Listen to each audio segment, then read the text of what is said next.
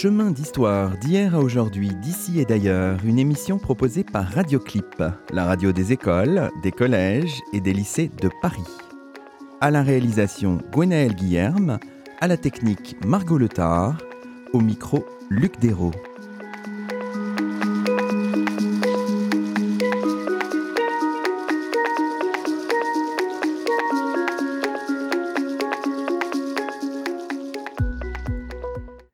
Bonjour à toutes et à tous, c'est le 16e numéro de Chemin d'Histoire, une émission proposée par Radioclip, et le premier de l'année 2020.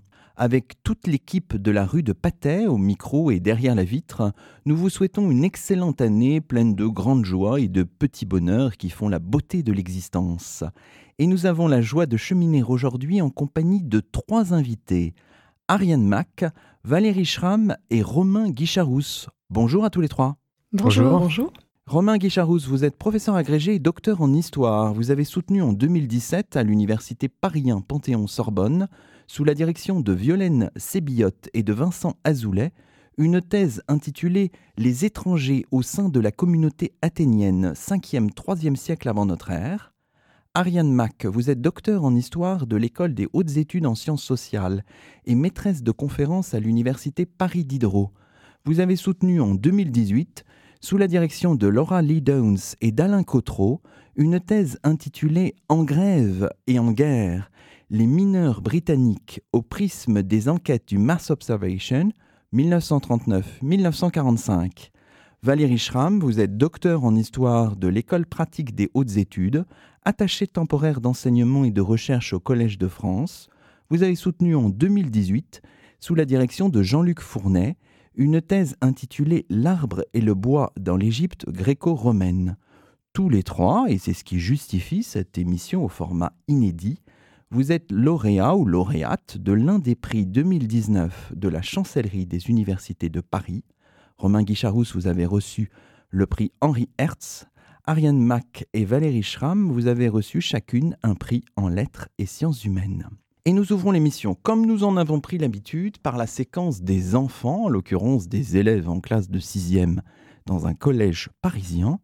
Nous avons posé aux élèves une question simple. Que signifie faire une thèse d'histoire aujourd'hui?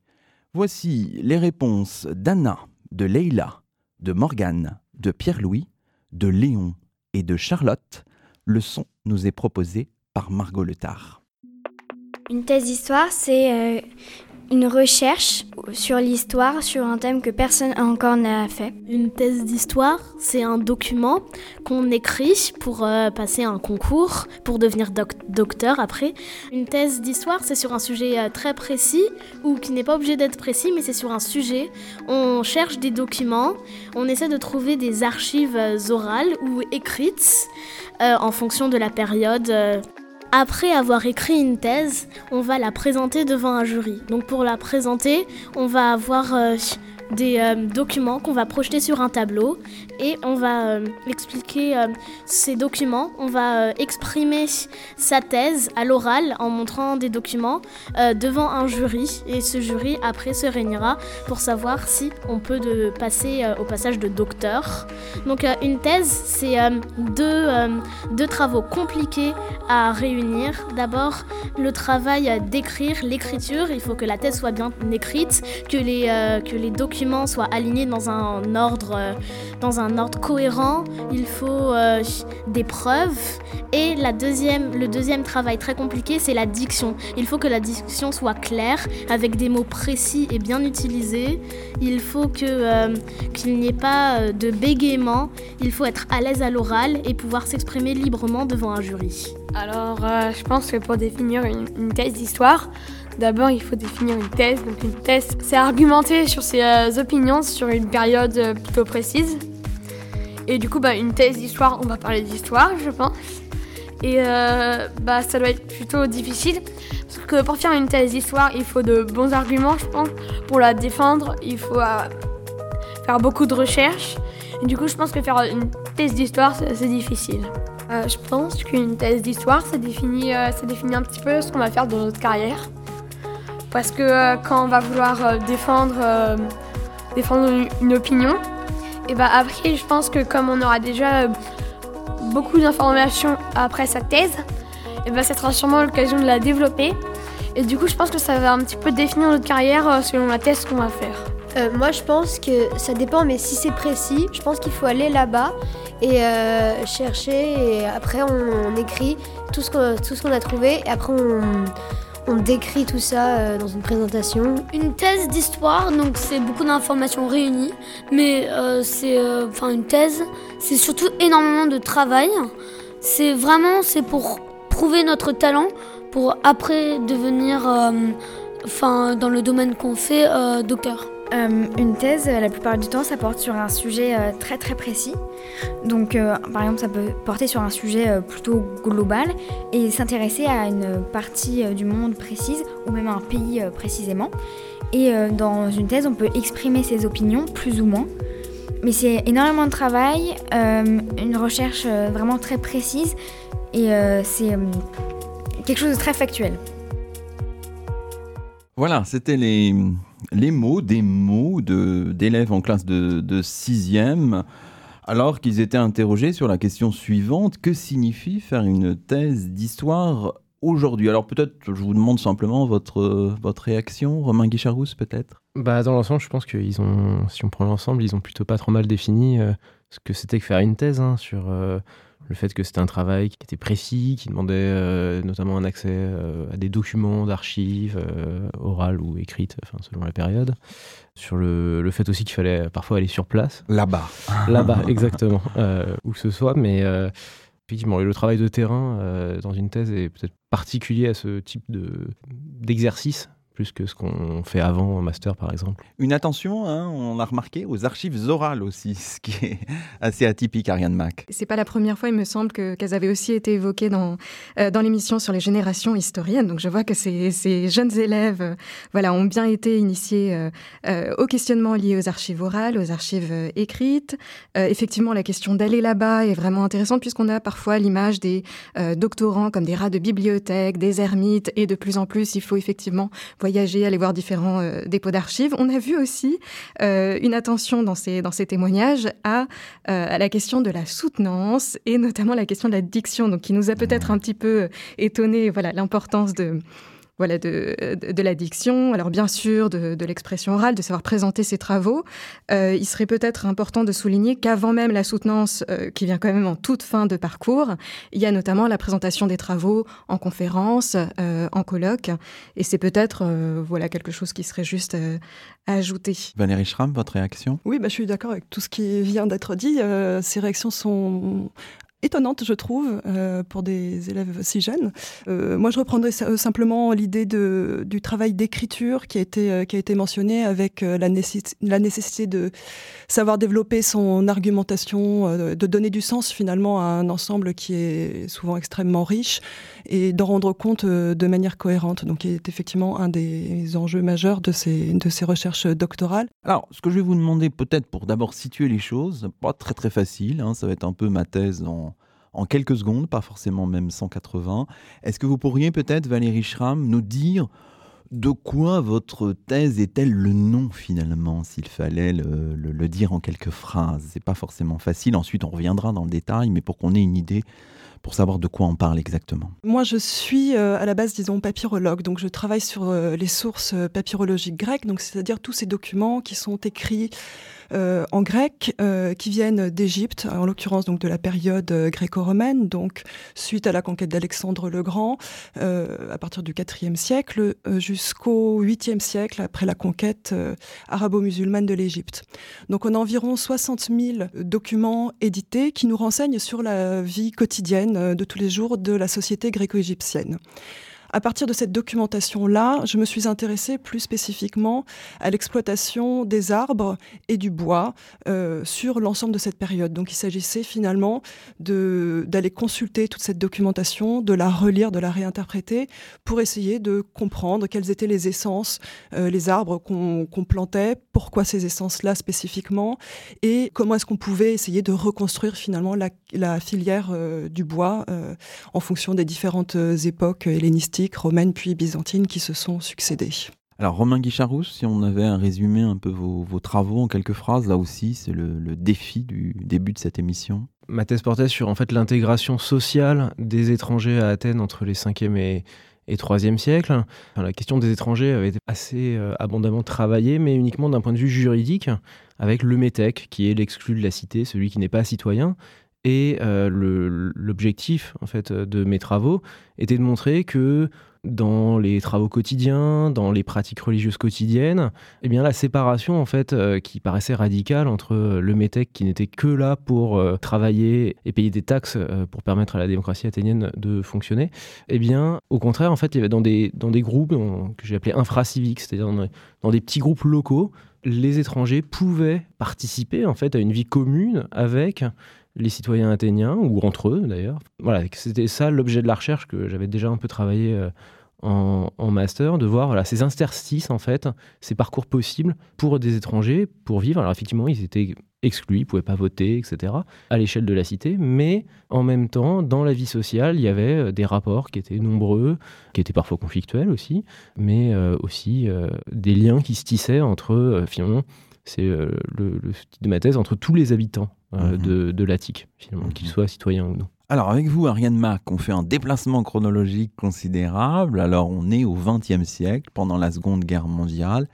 avec les mineurs en grève. Alors essayez de nous dire un peu les, les, enjeux principaux de votre, de votre travail. Donc les mineurs euh, britanniques en grève, hein, donc pour euh, reprendre euh, l'expression de George Orwell, les cariatides crasseuses de la civilisation occidentale.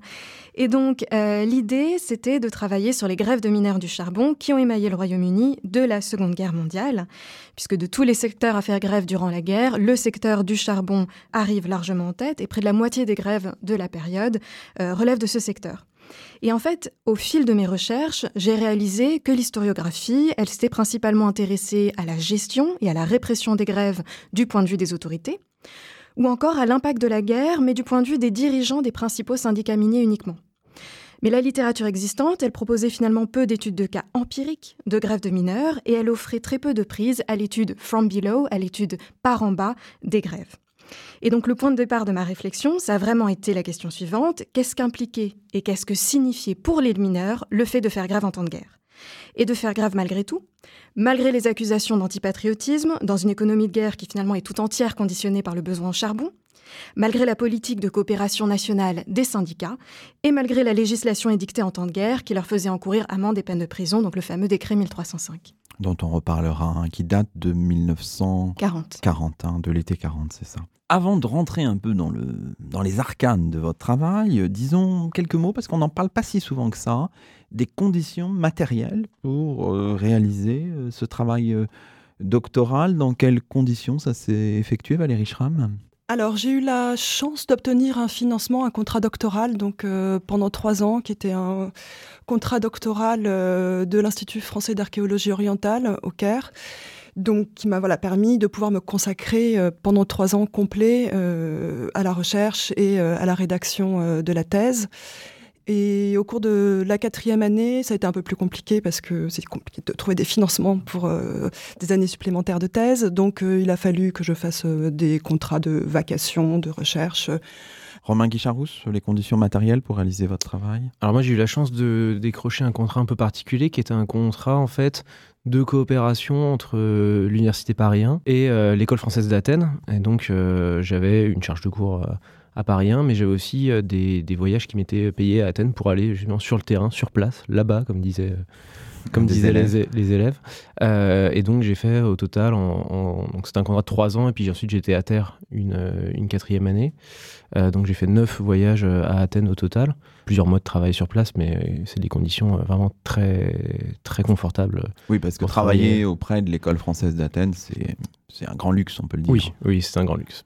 Voilà, et j'ai fini ma thèse euh, la dernière année quand j'étais dans le secondaire, mais euh, pour finir l'écriture la, dernière année. C'est compliqué. C'est un peu plus compliqué, mais j'avais déjà bien avancé avant, donc dans l'ensemble, j'ai quand même eu des conditions matérielles qui sont très favorables par rapport à ce qu'on d'autres docteurs. Ariane Mac alors moi j'ai aussi eu la chance d'obtenir un contrat doctoral euh, donc de trois ans à l'école des études en sciences sociales, donc on voit bien quand même toute l'importance de ces, de ces financements. Euh, puis j'ai été deux ans à terre à l'université de Cergy-Pontoise. Et par ailleurs j'ai eu la chance de décrocher des bourses pour pouvoir faire plusieurs séjours de recherche en Grande-Bretagne, donc à Queen Mary University of London, puis à la Maison française d'Oxford. Et ça a été vraiment central dans mon parcours de jeune doctorante, puisque ça m'a permis de me former à l'histoire orale, mais aussi, alors bien sûr, de, de travailler dans différents dépôts d'archives et aussi de réaliser des entretiens, ce qui prend beaucoup de temps. Alors peut-être un, mot très rapide sur la, soutenance. Est-ce que pour vous c'était un moment très important? Est-ce que c'était un aboutissement ou au contraire un tremplin vers autre chose? Comment vous avez vécu ce, moment dont on voyait que les élèves euh, pensaient que c'était un moment vraiment très, très solennel? Romain Guicharousse? C'était, je pense, un aboutissement. Enfin, le, fait de présenter, même si le, mon travail avait été relu, etc. Donc je J'en connaissais déjà, euh, enfin ce que pensaient euh, mes directeurs, mais pas que. Euh, mais ça a quand même été un moment important. C'est un moment, je pense, important aussi personnellement parce que on est soutenu par sa famille, par ses amis. Voilà, c'était, je pense, pour ça un moment important de, de, de confirmation de que les efforts qu'on a faits, en fait, n'étaient pas vains toutes ces années. Et ça, c'est assez gratifiant. Ariane Mac? Oui, non, effectivement, c'est bien sûr un, moment extrêmement important et un moment privilégié de, discussion avec des spécialistes euh, de sa discipline et du sujet. Euh, voilà, pour, pour, ma part, ça a été, euh, ça a été essentiel. C'est aussi un moment, et on l'oublie euh, parfois en début de, thèse, où on expose bien sûr ses travaux, l'apport de, l'apport de nos recherches, mais où on revient aussi sur les coulisses de cette recherche. Je pense que c'est important de le dire sur ce, sur ce parcours. C'est aussi euh, finalement un moment de remerciement, en tout cas dans le, dans le discours de soutenance, où, qui permet de montrer aussi, de dévoiler tout l'aspect collectif euh, de ce travail mhm.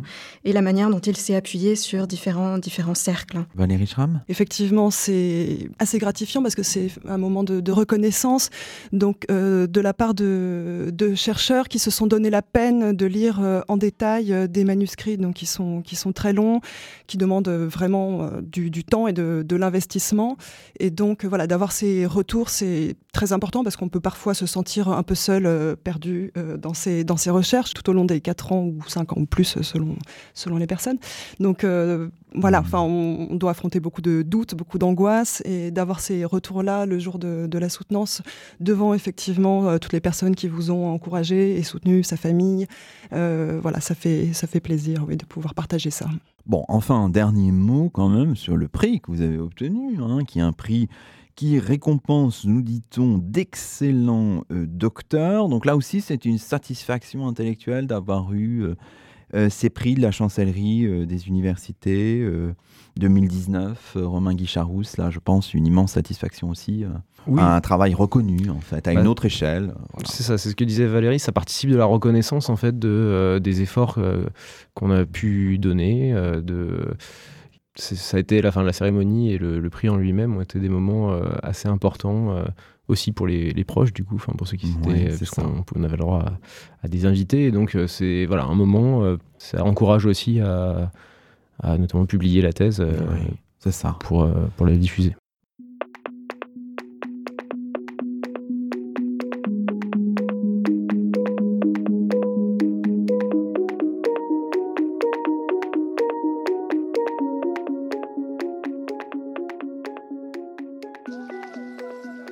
Vous écoutez Chemin d'Histoire, une émission proposée par Radioclip, la radio des écoles, des collèges et des lycées de Paris.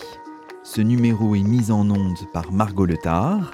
Aujourd'hui, Luc Dérault s'entretient avec Romain Guicharousse, avec Ariane Mack et avec Valérie Schramm, docteur en histoire, respectivement de l'université Paris Panthéon-Sorbonne, de l'école des hautes études en sciences sociales et de l'école pratique des hautes études.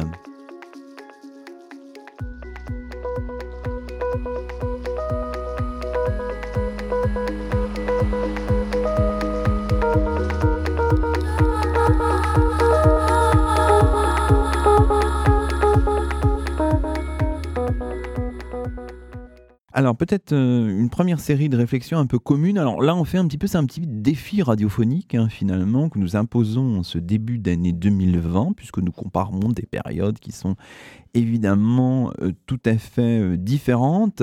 Alors revenons un petit peu sur le choix, les délimitations de votre sujet. Pourquoi avoir choisi de travailler sur votre sujet. Essayons de faire un peu la, genèse des, des, choses, Ariane Mac. Donc je dirais que à l'origine, il y a vraiment un coup de cœur d'archives ah, coup de cœur d'archives et qui remonte en fait à loin puisqu'il remonte à l'époque où j'étais donc euh, étudiante euh, en master et où je travaillais non pas sur les mineurs mais sur les dockers. Voilà, j'ai abandonné les dockers pour les mineurs. Mais donc un coup de cœur d'archives à Brighton, dans les à l'université du Sussex à Brighton, quand j'ai découvert donc une enquête de terrain datant de 1945 et qui documentait une grève de dockers. Et en fait, quand j'ai lu ces notes euh, de terrain, j'étais absolument enthousiasmée, absolument fascinée, parce que tout d'un coup, on avait l'impression de découvrir la grève en étant juchée sur les épaules d'une enquêtrice de terrain. Et vraiment de découvrir des choses que je n'avais lues nulle part euh, auparavant, des choses comme euh, les plaisanteries lancées lors des meetings de grève, les conversations entre grévistes dans les pubs, les descriptions des logements ouvriers. Et tout ça, pour moi, c'était assez fantastique comme document, comme source pour faire l'étude des grèves, puisque ça permettait d'étudier la grève en cours d'action et non plus seulement rétrospectivement. Et euh, ça permettait donc d'avoir un aperçu de la grève au quotidien, dans ses hésitations, dans ses revirements, dans la position dialogique des, acteurs.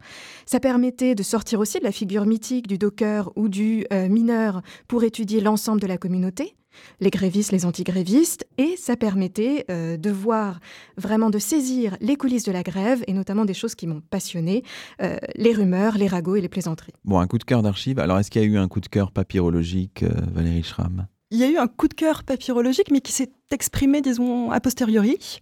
Le sujet a d'abord été choisi pour des considérations purement opportunistes. J'avais été initiée à la papyrologie en Master 2, et j'avais travaillé sur un document passionnant qui portait sur des présages euh, animaliers, mais donc qui était plutôt littéraire, disons, comme, euh, comme sujet. Et puis ensuite, euh, j'ai été un peu happée par l'enseignement dans le, dans le secondaire, mais en gardant quand même cette, cette envie de faire de la recherche et de, de faire une, une thèse en papyrologie. Je suis donc retournée voir Jean-Luc Fournet, qui serait donc mon futur directeur de thèse, et il m'a dit qu'il existait une possibilité, une opportunité d'obtenir un contrat doctoral auprès de, auprès de FAO, donc, si je euh, choisissais de travailler sur un sujet en lien avec la culture matérielle et l'artisanat, dans cette euh, perspective de faire un lien entre, euh, entre les objets, finalement, les vestiges archéologiques et les données qu'on trouve dans la documentation grecque pour, qui permettent de recontextualiser, en fait, ces objets. Et donc voilà, donc on a exploré différentes, différents, différents champs possibles d'artisanat. Il m'avait proposé un sujet sur la boucherie, par exemple. J'avoue que ça m'avait pas beaucoup intéressée sur le moment. Et puis, euh, voilà, au fil de, mes recherches, je me suis rendu compte euh, que rien, pratiquement rien n'avait été fait sur l'artisanat du bois et donc sur les arbres non plus. Et donc, euh, voilà, le sujet m'a intéressé très rapidement et j'ai commencé à construire un projet de, de recherche là-dessus. Il y avait effectivement quelques articles sur le, sujet qui avaient été produits par des, par des papyrologues, mais qui restaient des articles soit euh, confinés euh, à, des, à des, éditions de, des éditions de textes, soit euh, un article notamment plus large d'une papyrologue, Barbel Kramer, et qui présentait de manière euh, plus large, disons, les questions de, de l'arboriculture et de l'exploitation du bois en Égypte grecque, romaine et byzantine, mais dans un article qui finalement ne faisait voilà, que, que 20 pages. Voilà, les choses se présentant telles quelles, je me suis lancée dans ce sujet qui impliquait de brasser l'ensemble en fait de la documentation papyrologique et d'aller voir euh, chacun de ces documents un par un. Donc c'est un travail qui m'a pris euh, qui m'a pris un an. Donc enfermé à la bibliothèque euh, dans l'Institut de, papyrologie de la Sorbonne pour relever le vocabulaire et les documents qui étaient susceptibles d'être intéressants pour, pour traiter le sujet. Voilà, et donc au terme, euh, au terme d'un an, je me suis euh, rendu compte des différents problèmes qui se présentaient dans le dans le l'examen de, de, ces sources et notamment des problèmes terminologiques, c'est-à-dire que dans la lecture qu'on avait euh, des textes grecs, il y avait des problèmes de traduction relatifs à l'identification des, des, essences des essences d'arbres. Et donc là, j'ai commencé à m'intéresser aux sources archéobotaniques, donc c'est-à-dire l'analyse des restes végétaux anciens qu'on trouve sur les sur les sites de fouilles. Et euh, voilà, en mettant en parallèle finalement ces, données archéobotaniques et les données textuelles euh, auxquelles euh, j'avais moi accès, j'ai pu petit à petit participer, disons, à la reconstruction en fait du paysage arboré de l'Égypte gréco-romaine. Mmh. Alors peut-être Romain Guicharousse, vous, comment ça s'est passé ce, processus un petit peu La genèse de toute cette histoire-là la, jeunesse, ça remonte un petit peu à loin. En fait, j'avais été fasciné en, classe prépa par un, article de Pierre Vidal-Naquet qui était sur le chasseur noir, donc sur la manière dont j'avais découvert à, ce moment-là à la fois l'anthropologie historique et du coup l'histoire un peu par les marges. Enfin, il redéfinissait en partie la citoyenneté par la manière dont les jeunes en fait devenaient citoyens. Et donc c'était resté dans un coin de ma tête. Et au moment d'arriver en master, c'est très trivial, mais j'avais été en voyage en Bulgarie, territoire en partie de la Thrace, euh, dans l'Antiquité. Et du coup, euh, bah, juste, avant le enfin, juste avant mon master, ensuite, euh, comme j'avais évoqué le fait que j'avais bien aimé le, patrimoine de, de, la Thrace antique et que j'avais envie de travailler sur les marges, eh à l'époque, Pauline Schmidt-Pantel, qui avait été ma directrice de master, m'avait proposé de travailler sur les étrangers. Et donc, de fil en aiguille, on en est arrivé à cette thèse. Alors, vous ne faites pas spécialement de connexion avec le monde contemporain. On a reçu hein, il y a quelques, semaines dans cette émission euh, Paulin Ismar hein, qui euh, fait euh, de manière très presque artistique hein, le lien entre le monde contemporain et puis le monde qu'il étudie. Est-ce que vous, ça s'est posé en ces termes-là un moment, c'est-à-dire la question comprendre ce que c'est qu'un étranger, etc. Est-ce que ça faisait écho à des questionnements contemporains ou est-ce que les deux choses étaient un peu déconnecté Dans le cadre de la thèse, je ne me suis pas accordé autant de, de, liberté euh, oui, c'est un peu légitime aussi, hein. que l'ouvrage de Paulin qui est, qui est, très très bien et euh, qui est vraiment très, très instructif. Ça m'a pas empêché d'aller lire par contre euh, des choses sur la condition étrangère dans d'autres périodes et notamment un, très beau, un très bel ouvrage de, de Simona Ceruti sur les étrangers à l'époque moderne qui m'a beaucoup beaucoup influencé, qui montrait que l'emploi du terme étranger en fait recoupait des réalités extrêmement variées. Et du coup, c'est ce qui m'a aussi hein, amené à m'intéresser à, ce que pouvait être un métèque, ou, finalement, ou si les étrangers pouvaient se dénommer d'autres manières. Et puis, je suis allé lire euh, aussi pas mal de sociologie contemporaine sur la question de l'intégration. Euh, il y, a un petit livre de Dominique Schnapper, euh, Qu'est-ce que l'intégration, qui est très bien fait, et qui évoquait justement le fait qu'aujourd'hui, la sociologie réfléchit à ce que c'est qu'un parcours d'intégration plutôt que euh, un niveau d'intégration et donc euh, comment on pouvait mesurer l'intégration à travers des dimensions de la vie collective. Donc euh, voilà, je me suis intéressé à la, aux périodes contemporaines et à la condition des étrangers aujourd'hui par ça, mais je ne me suis pas permis dans ma thèse, je l'ai fait dans le discours de soutenance, d'évoquer la condition des étrangers aujourd'hui, même si en plus en Grèce, encore aujourd'hui, mais au moment de l'explosion de la crise migratoire où, j'étais, euh, enfin j'étais à ce moment-là en Grèce pour faire mes mhm. recherches, c'était une question qui euh, était très très actuelle. Ce sera pour les prochains livres. Exactement. Voilà. Et vous, Valérie Schramm, est-ce que vous travaillez finalement sur l'arbre, le bois? Est-ce que, je ne sais pas, la dimension écologique qui est si présente dans nos sociétés était porteuse pour vous Ou est-ce qu'il faut, en tant que chercheuse, déconnecter les, les choses? Alors évidemment, euh, c'est difficile de ne pas tenir compte de cette dimension écologique quand on travaille sur, euh, quand on travaille sur l'arbre.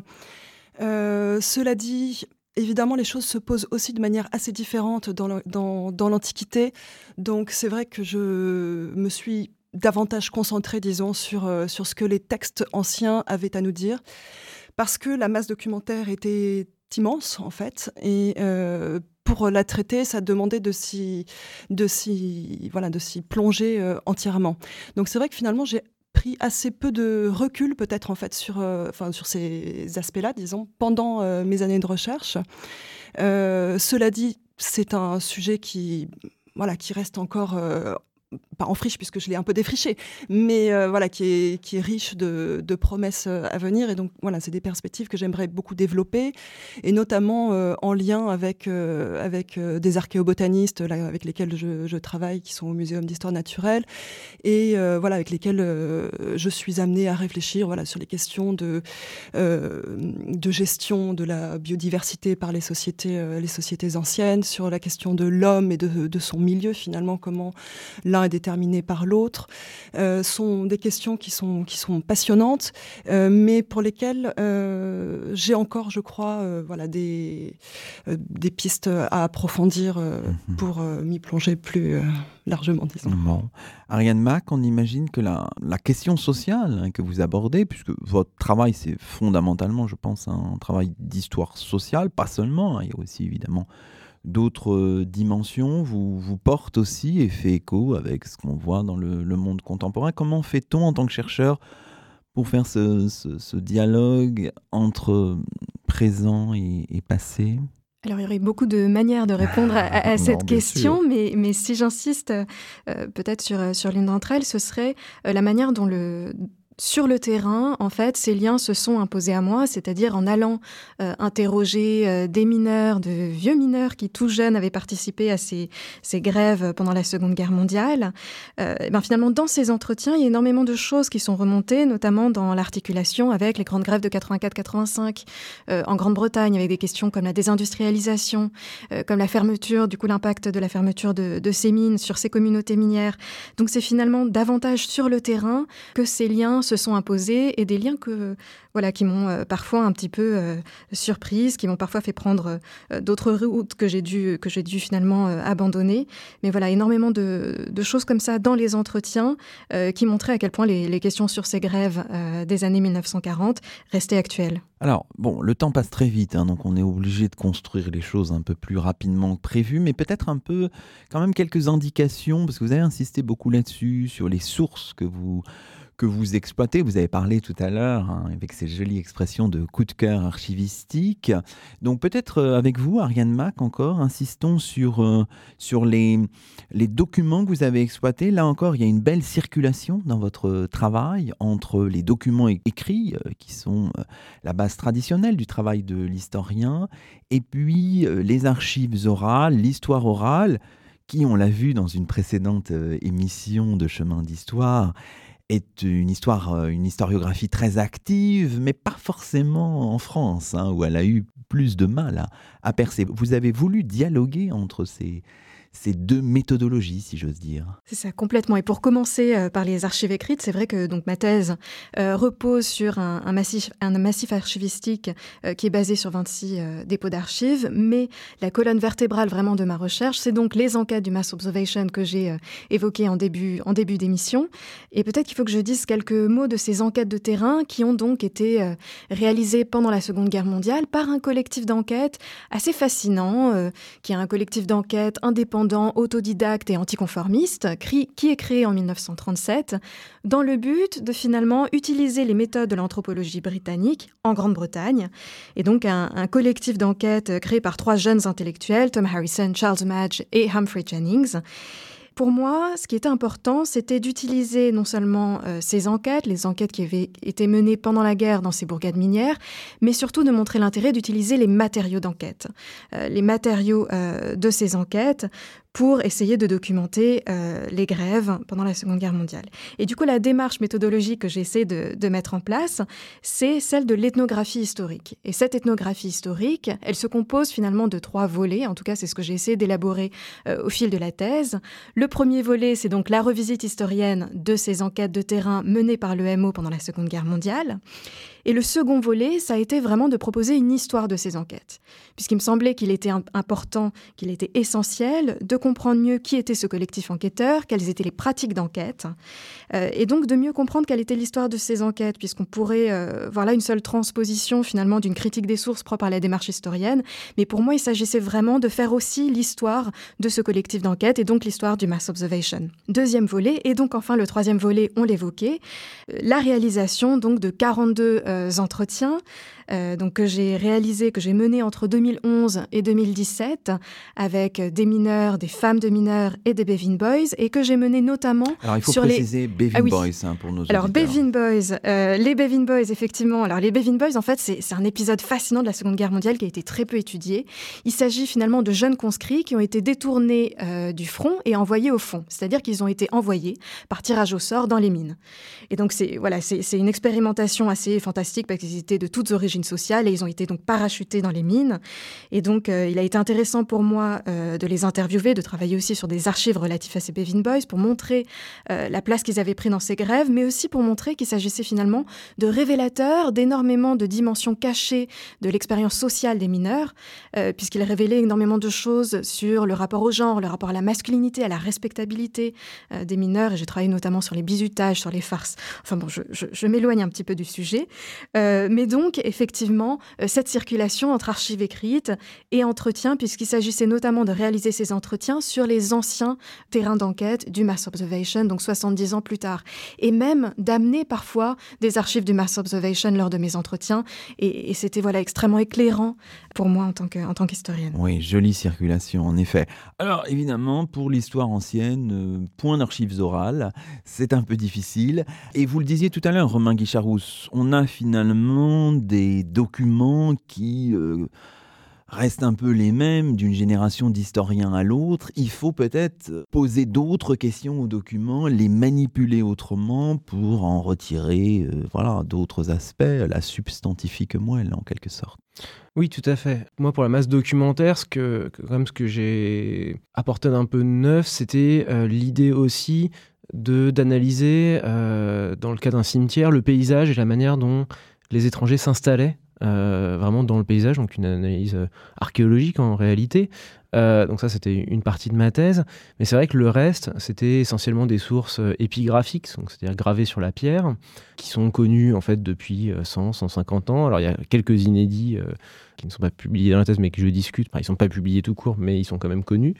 Mais malgré tout, effectivement, l'idée était vraiment de de prendre ce que les étrangers avaient pu produire, euh, ce qu'on n'a pas dans les sources littéraires, puisqu'on a que des, quasiment que des productions, euh, à part un ou deux, euh, une ou deux exceptions, que des productions en fait de citoyens athéniens, de ce que les étrangers avaient eux-mêmes pu produire dans des décrets, dans des stèles funéraires, et de voir à partir de là qu'est-ce qu'on pouvait en dire sur leurs relations sociales, sur leur insertion dans des réseaux de relations. En fait, se servir de ces documents pour faire en fait une histoire véritablement sociale de ces étrangers, vus par les étrangers, même si on est obligé d'utiliser aussi des documents euh, produits par des citoyens, parce que sinon il n'y en a pas assez. Donc voilà, en fait, c'était prendre ces, angles morts de la documentation qui existent, qui sont connus, mais qui n'a pas forcément été analysé parce que euh, le point de vue citoyen est euh, en fait celui qui est le plus communément travaillé, pour des raisons évidentes, parce que c'est la, masse, et puis c'est Athènes, on s'intéresse avant tout quand même en général à ces structures civiques. Et aux documents qu'on a. Alors, Valérie Schramm, vous aviez euh, tout à l'heure un petit peu présenté votre méthodologie. Alors, je crois avoir compris que vous aviez un corpus documentaire de près de 2000 textes, de 5000 occurrences lexicales. Euh, vous avez décidé d'exploiter environ à peu près 1000 documents, si j'ai bien compris. Donc là, il y a un côté un peu systématique, une méthodologie un peu d'histoire quantitative, on peut dire les choses comme ça. Oui, donc comme je, comme je le disais, en fait, euh, donc la question de l'exploitation du bois n'a jamais été véritablement traitée euh, pour l'Égypte euh, gréco-romaine. Donc souvent, on part du principe et on retrouve cette idée qui est répandue, selon laquelle il n'y a pas d'arbres en Égypte, il n'y a pas de bois, on importe du cèdre à toutes les périodes.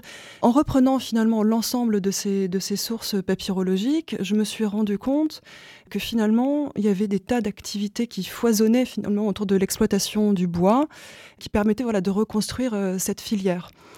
Ces documents sont vraiment de type euh, varié. On a des lettres euh, personnelles, des lettres d'affaires, de la correspondance officielle, euh, des registres fiscaux, de la comptabilité, des pétitions, des minutes de procès, enfin vraiment tout type de documents qui, chacun à leur manière, nous donnent un petit éclairage, nous ouvre une petite fenêtre finalement sur, sur la place que pouvaient prendre les arbres, soit dans le paysage de la société gréco-égyptienne, soit le bois dans les besoins euh, quotidiens ou en construction, euh, en construction navale.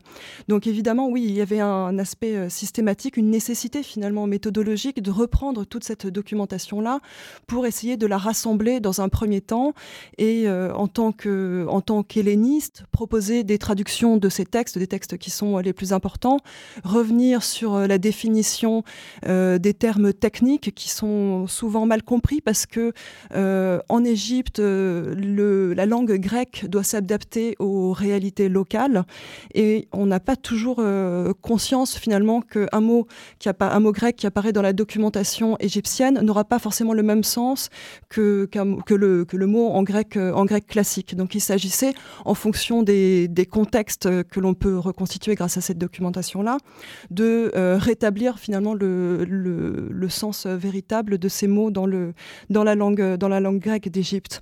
Et à terme, une fois que j'ai pu rassembler l'ensemble de cette, de cette documentation. Il s'agissait voilà, de remettre en perspective de manière plus transversale, finalement, différentes questions qui, qui, se posaient selon les lignes de force que j'avais pu moi-même déceler au fil du travail sur cette, sur cette documentation-là.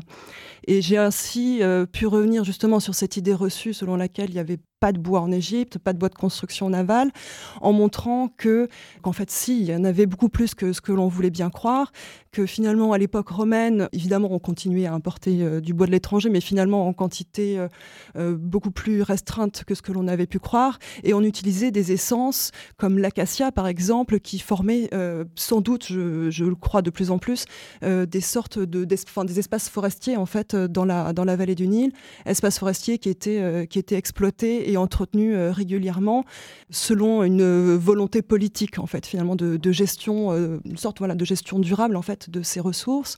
Par ailleurs, il y a des essences comme le persia qui a disparu aujourd'hui du paysage égyptien, mais qu'on plantait, qu'on entretenait, qu'on exploitait, qu'on expédiait depuis le sud de l'Égypte jusque dans les arsenaux, dans les chantiers de construction navale dans le dans le delta. Donc mis bout à bout, en fait, on a tout un tas d'éléments, beaucoup, enfin une énorme richesse de la, de la documentation papyrologique qui permet de se rendre compte voilà, que, que le bois prenait euh, une part importante finalement dans la, à la fois dans la vie quotidienne et puis dans la vie économique euh, du pays. On voit bien que là, il y a tout un travail euh, d'érudition. Thèse, ça rime aussi, faut pas l'oublier, avec érudition, avec bagage linguistique. Romain Guicharousse, hein, il y a un bagage technique à posséder. Oui, un bagage technique euh, d'abord pour euh, pouvoir euh, trouver ses sources, lire ses sources.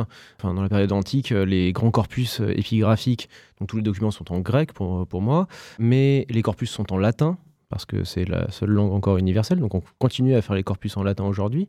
Par ailleurs, effectivement, ensuite il y a l'érudition pour lire bah, tout ce qui a pu être écrit sur, sur le sujet, donc, euh, dans, dans, le monde de, de l'histoire grecque, il faut savoir lire euh, évidemment l'anglais, l'allemand. Moi, pour ma partie archéologique, euh, tous les rapports sont en grec moderne.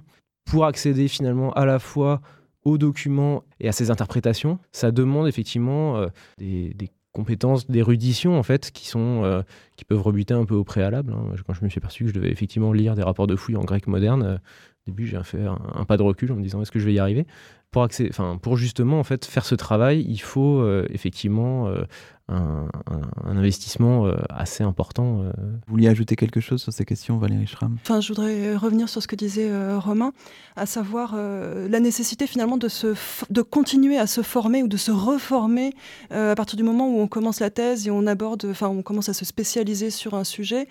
Il y a tout un tas de pistes en fait, de perspectives qui s'ouvrent à nous et auxquelles on n'est pas du tout préparé. Enfin, en tout cas, moi, je me sentais pas du tout préparé. Euh, j'avais pas de formation en, botanique, par exemple.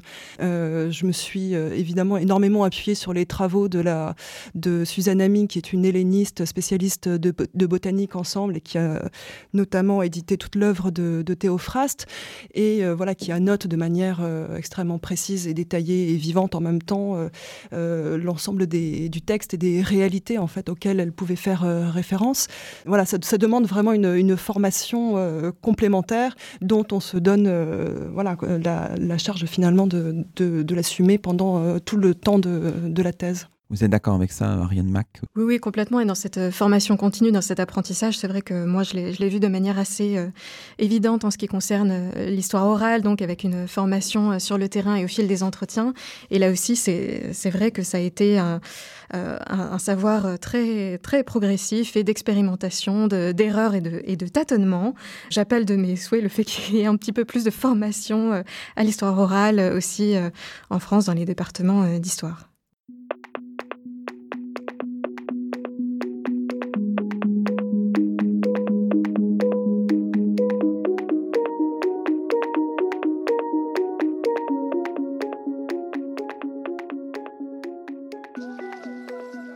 Vous écoutez Chemin d'Histoire, une émission proposée par Radioclip, la radio des écoles, des collèges et des lycées de Paris. Ce numéro est mis en onde par Margot Letard. Aujourd'hui, Luc Dérault s'entretient avec Romain Guicharousse, avec Ariane Mack et avec Valérie Schramm, docteur en histoire, respectivement de l'université Paris Panthéon-Sorbonne, de l'école des hautes études en sciences sociales et de l'école pratique des hautes études.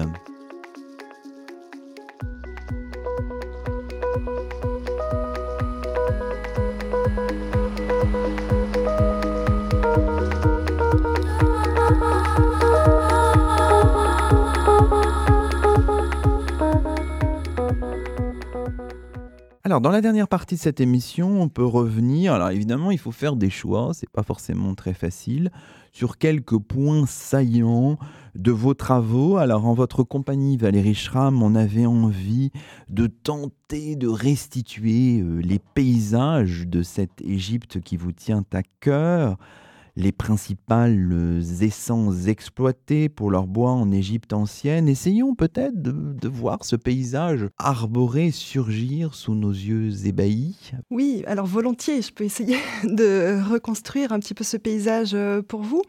Euh, donc il faut savoir que les sources papyrologiques, je le précise, nous renseignent essentiellement sur euh, les, les, paysages de la vallée du Nil et des oasis, notamment du Fayoum et des oasis occidentales. Euh, parce qu'on n'a pas de papyrus ou très peu qui nous proviennent du delta. Donc ça reste euh, une sorte de, blanc pour ce qui concerne les paysages. Moi, je me suis surtout intéressée pour l'instant aux arbres qui euh, étaient utilisés, exploités essentiellement pour, pour leur bois. Donc, ce sont des essences locales, l'acacia, le sycomore, euh, le perséa, le saule, le tamaris et le jujubier épine du Christ en priorité. D'après les sources papyrologiques, puisqu'évidemment il pouvait y avoir d'autres essences qui étaient exploitées mais qui ne seraient pas mentionnées. Mais ce sont quand même les principales essences d'après euh, le croisement qu'on peut faire avec euh, les sources archéobotaniques. Dans l'ensemble, ce sont les mêmes essences qu'on retrouve sur, sur toute l'histoire de, l'Égypte. Simplement, ça peut être intéressant de voir que lorsque les Grecs, les colons s'installent dans le paysage égyptien, notamment au IIIe siècle avant Jésus-Christ, on a un, ensemble d'archives de, Zénon qui nous montrent comment est-ce que les Grecs s'approprient le paysage du Fayoum, donc cette oasis artificielle euh, au, sud, au sud du Caire qui est alimentée par, euh, par un bras du Nil. Euh, les colons s'y installent, euh, gagnent des terres euh, sur, sur, le, sur le désert, sur les marécages, et transforment le paysage. Et on, y voit que la gestion, l'introduction, la plantation d'arbres fait partie d'un vaste programme. Et alors, ce qui est assez intéressant, c'est que d'emblée, ils s'intéressent à replanter des essences locales, notamment des acacias, des sycomores, mais par ailleurs, ils essayent aussi de reconstituer un paysage plus typiquement grec.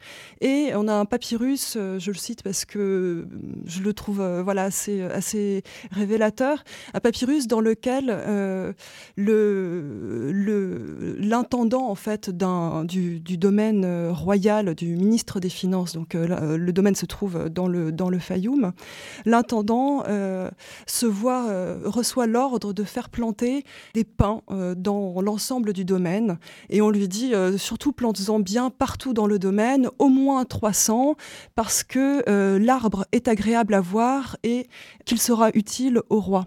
On a des, une problématique à la fois euh, culturelle, visuelle, où on essaye de reproduire euh, des paysages grecs finalement, et en même temps cet intérêt pour l'utilité évidemment de, de, des arbres et de l'exploitation de l'exploitation du bois. Alors je crois que l'expérience n'a que moyennement fonctionné puisqu'on retrouve très très peu de mentions de pain ensuite dans, le, dans les sources papyrologiques, mais toujours est-il euh, qu'on a, eu, ces expériences-là dans le, dans le Fayoum au IIIe siècle. Pour le reste, on a d'autres documents euh, aussi du IIIe siècle qui nous montrent qu'on donnait l'ordre de planter notamment des acacias, des sycomores, euh, des saules et des tamaris sur les, sur les berges des canaux pour en maintenir le sol tout en produisant euh, du bois. Donc, grâce aux racines, ça permettait de, voilà, de, conserver le, le, tracé des, des, canaux qui permettait l'approvisionnement et l'envoi notamment du, du, blé, des céréales vers, le, vers le nord Nord et qui permettait évidemment aussi euh, l'irrigation en fait euh, des terres. Voilà, donc ça, ces essences-là, on les retrouve finalement euh, tout au long du tout au long du Nil, dans le dans toute dans toute la vallée. Et puis après, on a des documentations, par exemple à l'époque romaine, qui nous montrent que par exemple dans les dans les oasis occidentales à Karga et, et à Darla, la végétation était peut-être de type plutôt agroforestière avec une végétation donc étagée finalement avec les palmiers qui étaient en hauteur, ensuite des tamaris et puis euh, des acacias toujours, et ensuite dessous les, cultures, euh, les cultures céréalières qui euh, étaient dans ce cas davantage protégées du, soleil s'il fallait, avec aussi des vignes. Enfin voilà, c'est ce type, ce type d'essence qui sont voilà, les, essences que l'on retrouve le plus souvent dans le, dans le paysage. Et encore, on a une petite géographie religieuse, finalement, avec des essences que l'on retrouve plus spécifiquement autour des, autour des temples, avec notamment le, le perséa, qui est cette essence dont je parlais déjà tout à l'heure, euh, cette essence euh, qui aurait été introduite en Égypte à une époque très ancienne, mais que les Grecs euh, se réapproprient et qu'ils plantent auprès des, auprès des temples, qui sera exploitée, elle, à l'époque romaine et byzantine, surtout ensuite en construction navale, parce que l'arbre le, l'arbre est très haut, qu'il fournit du, du bois de qualité, un cible et qui servira euh, voilà, pour la, construction navale dans le, dans le delta, notamment à l'époque byzantine, avant de disparaître plus tardivement. Alors, on change un petit peu de, domaine. Alors, si on s'intéresse aux étrangers à Athènes au 5e, 3e siècle avant Jésus-Christ, alors euh, vous avez beaucoup de, très riches euh, chapitres dans votre travail doctoral, Romain Guicharousse, mais on, peut peut-être revenir, c'est une question très importante hein, qui est qui est abordé au, début de votre thèse sur la dénomination des étrangers, c'est-à-dire comment les étrangers sont-ils nommés et comment se nomment-ils eux-mêmes aussi, bien sûr. Oui, ça c'était un des points qui m'a finalement un peu surpris dans mes travaux euh, moi-même euh, au fur et à mesure. C'est que le métèque, enfin l'étranger, pardon, dans la Grèce euh, antique, on parle, enfin pour l'Athènes, on parle toujours du métèque. Et en fait, en étudiant de manière exhaustive les occurrences de ce terme dans l'Athènes des 5e et 3e siècles, je me suis aperçu que jamais un étranger ne se dit lui-même métèque. C'est-à-dire que le terme n'apparaît que dans des contextes civiques. Il n'est dit que par des citoyens ou dans des textes écrits par des citoyens, mais jamais par les métèques eux-mêmes. Donc je, me suis assez étonné de ça. Euh, et du coup, j'ai poursuivi un petit peu euh, pour voir euh, finalement comment les étrangers eux-mêmes se nommaient. Donc je suis passé par d'autres termes. la cité, en fait, n'utilise pas que le terme de métèque. Elle utilise à des moments, pour des raisons qui nous sont assez inexpliquées, d'autres termes. Donc on a par exemple le terme de kaitoi kuntes, c'est-à-dire ceux qui sont établis. On a le terme de paroikoi, ceux qui sont à côté. Et voilà, de fil en aiguille, en fait, j'ai fini par faire un peu une typologie des termes qui pouvaient être utilisés par la cité. Et il y en a en fait véritablement que deux qui sont utilisés par les, par les étrangers. Il y a le terme d'isotel parce que c'est un terme positif. En fait, c'est un, un c'est quelqu'un qui a obtenu un privilège pour payer les mêmes impôts que les citoyens. Donc c'est un terme qui est très valorisant et donc que les étrangers vont eux-mêmes euh, réutiliser. Euh, il y a aussi le, terme de paroikoi qui est utilisé de manière uniquement collective par des étrangers. Euh, en fait, ce sont, c'est un cadre un peu spécifique, c'est celui de soldats euh, dans un DEM, c'est-à-dire dans une petite subdivision civique. Et en fait, les étrangers vont utiliser d'autres types de dénominations. D'abord celui de l'origine. Ils vont très souvent donner leur ville, leur ville ou leur région d'origine avec leur nom enfin avec leur prénom, pardon, et le nom de leur père, c'est la manière dont, on, dont les gens se, dénomment d'une manière euh, générale, et puis surtout, ils vont euh, utiliser leur activité. Leur métier, en fait, on va retrouver des stèles funéraires, par exemple, avec euh, un individu qui s'appelle Traix Persicopoios. Traix, en fait, c'est son prénom, mais ça veut dire le trace. Donc, c'est un individu peut-être d'origine servile ou affranchi en tout cas qui a les moyens de se faire une, stèle funéraire euh, avec de la couleur, etc. Et il est créateur de euh, chaussures à la mode perse. Donc euh, c'est comme ça qu'il se définit. Pareil, on a un, chypriote, Zokipros, qui est blanchisseur. donc sur la manière, sur, leur stèle funéraire, donc la manière dont, ils veulent qu'on se souvienne d'eux, eh bien c'est leur métier qu'ils vont mettre plus que leur origine, et pas le terme de métèque ou d'affranchi que pouvait leur donner la cité. Et de la même manière, en fait, ça m'a ça, mené euh, à, réfléchir à la manière dont ils se nommaient collectivement. Et là, on approche justement les pratiques et les relations qu'ils pouvaient avoir. Je m'arrêterai juste sur un document du, milieu du IIIe siècle, c'est un décret honorifique qui est pris en commun. Et ce décret, il nous dit qu'il a été pris par les Ramnousiens, c'est-à-dire donc les habitants du Dème de Ramnonte, les autres Athéniens, c'est-à-dire tous les autres Athéniens qui vivent à Ramnonte mais qui ne sont pas du Dème, et tous les habitants de Ramnonte. Donc c'est-à-dire que par élimination, en fait, tous les autres habitants, ce sont tous les étrangers qui sont installés à Ramnonte. Et donc ici, on voit que déjà, euh, ils s'appellent les habitants de Ramnonte, donc c'est leur dénomination dans ce document. Et en plus, on voit euh, dans ce niveau infracivique, eh bien que euh, en fait, ils prennent une décision politique, citoyens et non citoyens, ensemble. L'étude justement de repérer toutes les occurrences de la manière dont les étrangers pouvaient se nommer m'a amené à euh, du coup réfléchir sur les pratiques qu'ils pouvaient avoir en commun.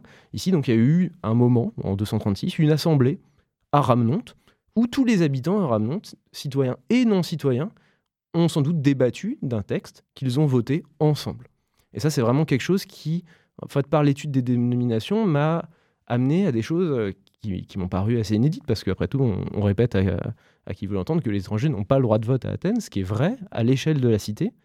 Mais en fait, en repérant ces dénominations, il y en a d'autres cas, mais celui-là, c'est vraiment le cas, je trouve, le plus parlant, eh bien, on s'aperçoit qu'il y a des pratiques qui nous enfin, qui paraissent, euh, si on, lit un, manuel de, de, premier cycle, hein, qui paraissent absolument ubuesques du fait que, eh bien, euh, ils vont prendre une décision politique, en fait, ensemble. Et en fait, c'est par, voilà, par des pratiques, par des lieux de pratique qu'on va se dénommer et qu'on va euh, finalement voilà, tisser un, réseau de relations, ces individus qui, euh, dans un petit thème, donc effectivement, Ramnon, c'est pas très grand, on peut euh, visiter aujourd'hui, c'est un site qui a été extrêmement bien conservé parce qu'il n'a pas été reconstruit par-dessus.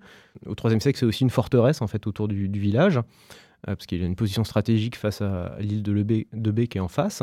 Et donc, en fait, dans ce, dans, ce dème forte, dans ce dème et dans cette forteresse, il y a des individus qui se côtoient tous les jours et qui, un jour, pour honorer euh, un général qui euh, les a bien défendus et qui leur a permis de survivre à une attaque, eh bien, vont se réunir et tous ensemble prendre une décision. Et ça, c'est quelque chose qui m'a assez marqué, en fait, parce que je ne m'attendais pas du tout à ça. Je pensais, au début de ma thèse, aux pratiques, aux dénominations usuelles, les métèques, et puis une pratique collective, par exemple dans des groupes religieux ou dans des groupes philosophiques. Et ça, c'est quelque chose auquel je, ne m'attendais pas, qui étaient euh, les pratiques faites politiques collectives au niveau infracivique. Ils sont exclus au niveau de la cité, mais dans les interstices de l'infracivique, du quotidien, il y a euh, des possibilités qui, enfin, qui, sont ouvertes aux, étrangers. Alors Ariane Mac, vous, on est dans un univers complètement différent, évidemment. Alors on aurait pu prendre de multiples exemples, mais il y a un exemple d'enquête qui nous a vivement intéressé, c'est celle de Molly Tarrant dans le, dans le Pays de Galles. Présentez-nous un petit peu cette euh, Molly euh, Tarrant. Qui est-elle et que fait-elle? Quelle enquête mène-t-elle en 1942 alors, Seth Molly Tarrant, c'est donc une enquêtrice euh, du Mass Observation et une enquêtrice de, confiance hein, qui a déjà euh, été formée par l'EMO, qui enquête depuis trois ans au moins pour l'organisation, qui est à la base une institutrice de 31, de 31 ans et qui est donc envoyée dans une bourgade minière du Pays de Galles par le fondateur du Mass Observation à l'origine pour euh, mettre en place une enquête sur le logement ouvrier. Et finalement, cette enquête va être étendue à une community study, une, une enquête, une étude de communauté, donc une enquête plus large. Euh, donc, qu'est-ce qu'elle va faire, cette Molly Tarrant, dans cette bourgade minière? Eh bien, d'abord, elle va loger au pub local, ce qui est très mal vu parce qu'elle est une femme. Euh, à partir de ce pub, elle va réaliser énormément d'entretiens avec les mineurs, avec les femmes de mineurs, avec les commerçants. Elle va faire aussi une enquête par questionnaire auprès des adolescents euh, de cette bourgade minière pour comprendre notamment le, le désamour du travail minier à l'époque.